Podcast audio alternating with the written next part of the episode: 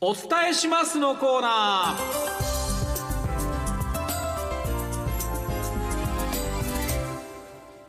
リスナーの皆さんの身の回りで起こった出来事をお伝えするニュース風のコーナーです。さあ、このコーナーも、ポッドキャストで配信しています。配信は週明けになります。はい今回もたくさんありがとうございますまずはラジオネームにゃんこが団子でにゃん団子さんからのニュースですお伝えします。一足早くお月見をしました。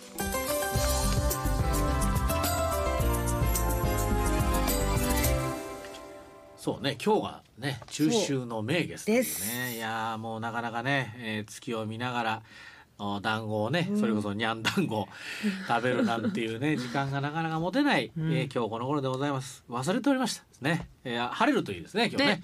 えー今日が満月ですが昨日の夜昨日の夜ご飯の後に急に思い立った夫の号令のもと家族数人で近所の24時間スーパーに自転車を走らせ好きな団子を買って帰りました、えー娘が入れてくれた黒豆茶と一緒にほぼ満月を眺めながらお団子に舌鼓を打ちましたというね。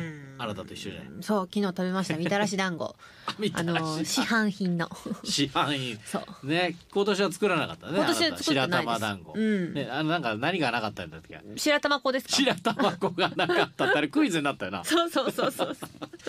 大したもんだよねこの人もね本当ね。自分でまあ今年は、えー、みたらしだみたらし本当でも今みたらし団子っていう響きももう数年ぶりに聞いたんじゃないかな。みたらし団子って。ええどういう、なんでですか？だってないもん食べないもんそんなの。ええあんた食べんだけど。もう日常的に食べます。えー、ええ日常あ何なたの家では武田家はにみたらし団子っていうのは結構なあれなんだ検索数でいくと。検索しないけど。いやでもお手軽じゃないですか。お手軽。お手軽だけど見たあのよくねパックであのスーパーに行ったら必ずあります。あの手がコンビニもあるコンビニもあのレジのちょっと前とかにある。そうそうそう。最後にあちょっとそあこれも入れとくかってところに絶対置いてある。そう。そう。どら焼きとな。そう。あとなんか羊羹ちっちゃい羊羹のようなのとな。あれあのあと何まんじゅう白いね。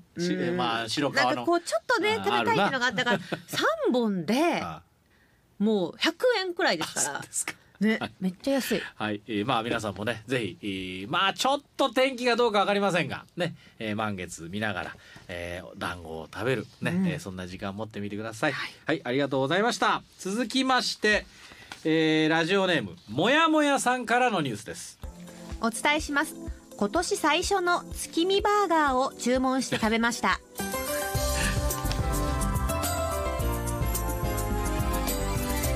さあ今度はねお月見は月見でもバーガーの方でございまして、えーこれもナイスアイデアですね。月見バーガー。えー僕は木曜日一人でお出かけした時にハンバーガー店に寄って ハンバーガー店ですね。やはりね。ハンバーガーのお店ですよそりゃね。によって、えー月見バーガー2個注文。2個、うん。2個。違うの？あ月見バーガーとチーズ月見バーガーを食べましたがうん。すごく美味しかったです。うん。今年最初の月見バーガーを食べることができてよかったです。ねこれでも期間限定なんです期か間限定です。でもそのまあハンバーガーショップもほとんどの店でやってるし、うん。だからファストフードのお店はもう今月見バーガーだらけなんですよ。だからえ？どれを食べるかっていうのも皆さん結構盛り上がってる。はあへえあそうか。ハンバーガーショップやな普通な、うん。ハンバーガー店。そうだね。あのー他にもあるってことそうですそうです。もういろいろもうだからあもうこの有名なとこだけじゃない？全部有名全部有名だけど、はい。そうなんや。全部。えー。そうそうそう。それでみんなこうはしごじゃないけど。そうそうそう。やはっぱり今の時期しかないので。ああそうですか。ねチーズ月見って何が月見なの？あのー卵です目玉焼きが入ってる。玉焼きにになっていて。あのスクランブルじゃなくて綺麗にじゃあ。そうそうそう。だからまああのね。丸でそう丸ええそう、うんね。よかったですね。そうちょっと食べてみようかな。とか言いながらね、うんはい。そうか全全部のいろんなそうそういろんなとこあるけど。いろんなお店でやってます。ると。い。うね。はい、ありがとうございます。次続いてラジオネーム西ちゃんさんからのニュースです。お伝えします大皿に乗っていた50個の餃子があっという間になくなりました。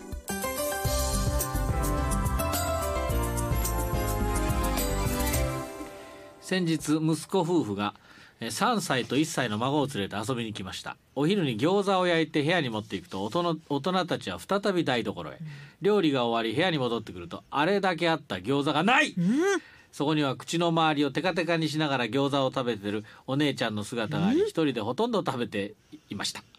お姉ちゃんのお腹を触りながら「この中何が入っとん?」と聞くとニコニコしながら「餃子」と返事が返ってきました。これからも好き嫌いせずいっぱい食べて大きくなってね。ということえ、ですね3歳でそんなに食べられるんですか？お腹すっごい出てんじゃないかって。いいでしょいやまあな美味しかったやろな、ねえ。きっとね。餃子。餃子 そうだろうねびっくりですね。え一人で食べたの？一一歳の子はさすがに餃子は無理か、まだ。ねお父さんお母さんは食べなかったのかな？お父さん大人たちは台所へって書い大人たち全員台所行ったのか？大人たちは大人たちはそう か。台所行ってたあ間になくなっちゃってたという、うん。すっげえスピードで食べたじゃん。50個ってねそう簡単になくならないけどな、ね。よっぽど美味しかったんだろうね。よっぽどでしはい。だったんでしょう、ねまあね本当にその食べてねしっかり食べて大きくなってください、はい。ねありがとうございました。でも他の人たちはどうしたんだろうね。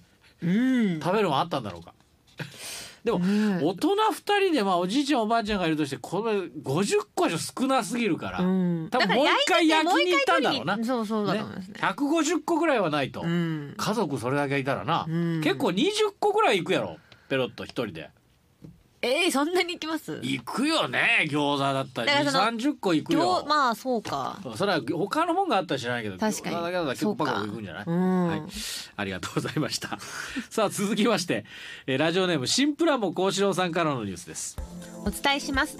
時の過ぎゆく速さを改めて実感しました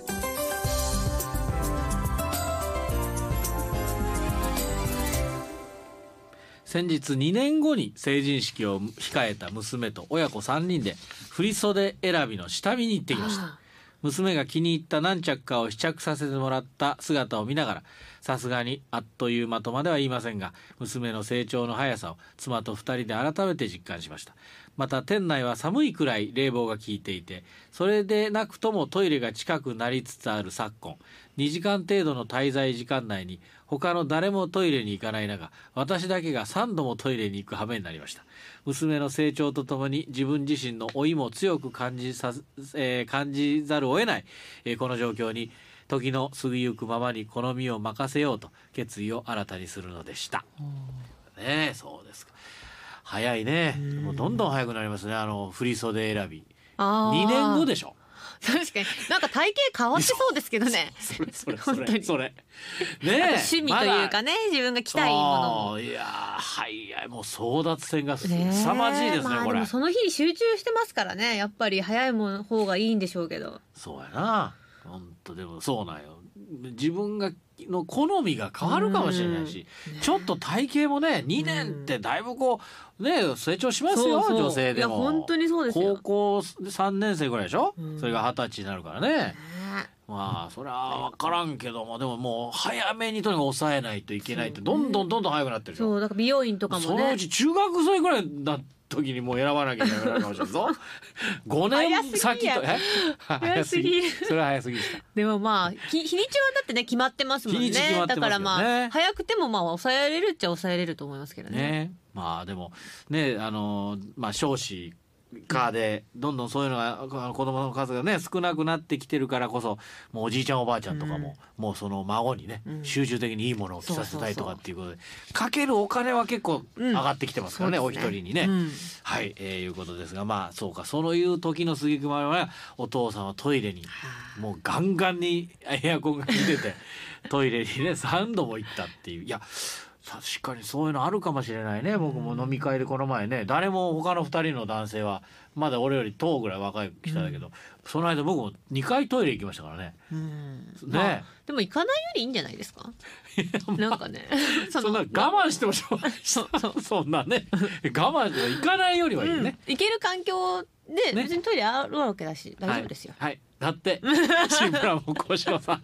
よかったあの心配してくれてるのがなんかよくわかんないんであの ちょっとそういうトーンでしたけどまあね、はい。い、けるいけないよりはいけた方がいいというね、うん。うん。はい。じゃあ勇気出していきましょう、はい。ありがとうございました。じゃあ続いてラジオネームドボンキングさんからのニュースです。お伝えします。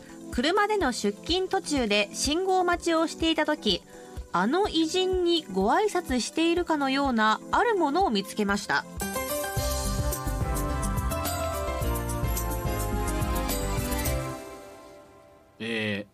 土曜番長大阪支局よりお伝えしますので いいですね。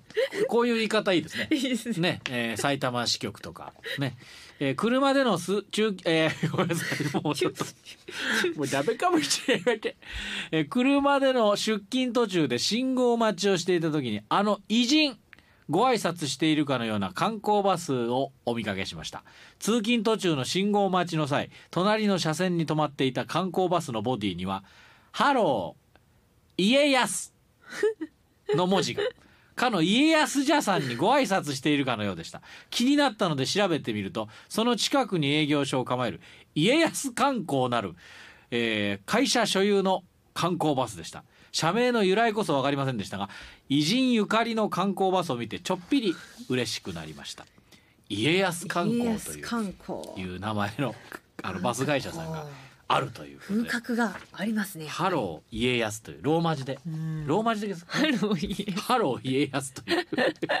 またえーちょっと家康ジャさんにねあちょっとまたご感想をね、うん。えーお伺いしましょうかね。ありがとうございました。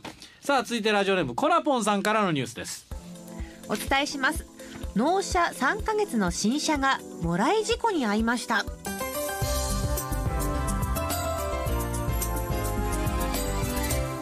8月末に車を運転していると対向車のトラックの荷台から廃タイヤが使ってないタイヤが落ちてきて直撃しました。車高の低いスポーツカーなのでフロントにもろにぶつかってバンパーにフロントフェンダーボンネットに至るまで全部交換です。幸いドラレコをつけていたので警察が相手の人を見つけてくれて、はい。修理費は相手持ちになりましたががうん、ずーっと欲しくてやっと買えた車を不注意で傷つけられてショックです、思い出すたびに腹が立ってきます、皆さんドライブレコーダーとね荷物の固定大事ですよ、ね。ということでね。まあ危ないですから本当に、ねまあ、コナポンさん自身にね、うん。まあ、怪我がなかったのはうん。本当に幸いだと思いますが、確かにねこれショックですよね、うん。はい、まあ、ドライブレコーダーの、はい。まあ、必要だなっていうのをも、まあ、まさにうん。感じる瞬間だったかもしれませんがね。本当にあのトラックのねこ荷台の、ね荷物荷室荷物の固定もしていただいて、ね、お互いがね、まあ、気持ちよくね運転したいじゃないですか、ね、でも本当にコナボンさんお気持ちわかりますけど、まあ、とにかくコナボンさんがね怪我してないでまた車は戻ってくれば、まあ、気持ちはわかるけど、えーまあそういうことがないようにね、えー気をつけたいものであります。はいありがとうございました。では続いてラジオネームジャイアントパパさんからのニュースです。お伝えします高校3年の長男は直前でバタバタとしましたがなんとか栃木国体に向かうことができました。